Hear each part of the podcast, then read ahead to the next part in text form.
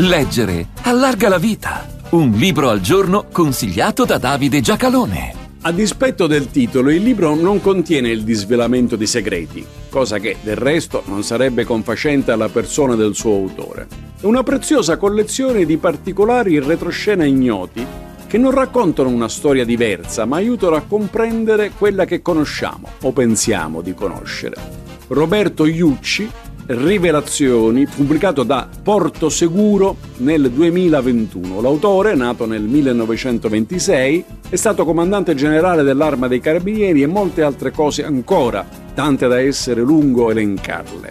Con queste pagine, più che scrivere le proprie memorie, ci mette a disposizione un'infinità di tessere che compongono il mosaico dell'Italia che ha attraversato e servito.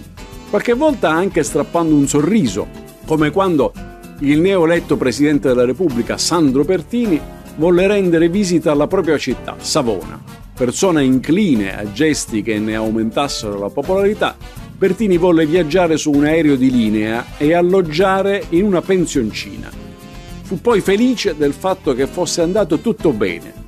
Quel che non sapeva è che i carabinieri avevano prenotato e fatto viaggiare il proprio personale nel suo volo, occupandolo interamente, come anche la pensioncina. Qualche altra volta, come nel caso del rapimento e uccisione di Moro, confermando la tristezza dell'impreparazione e dello sbalordimento.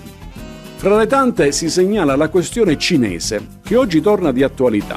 L'antefatto è che Yucci era riuscito a normalizzare i rapporti fra l'Italia e la Libia di Gheddafi, rassicurando anche gli americani. Era stata un'operazione segreta, ma i cinesi lo sapevano Così lo scelsero alla fine del 1978 come interlocutore. Mao era morto nel 1976 e Deng Xiaoping aveva preso la guida nel maggio del 1978. I militari erano assai più potenti della diplomazia in Cina e volevano parlare con altri militari, non con gli ambasciatori.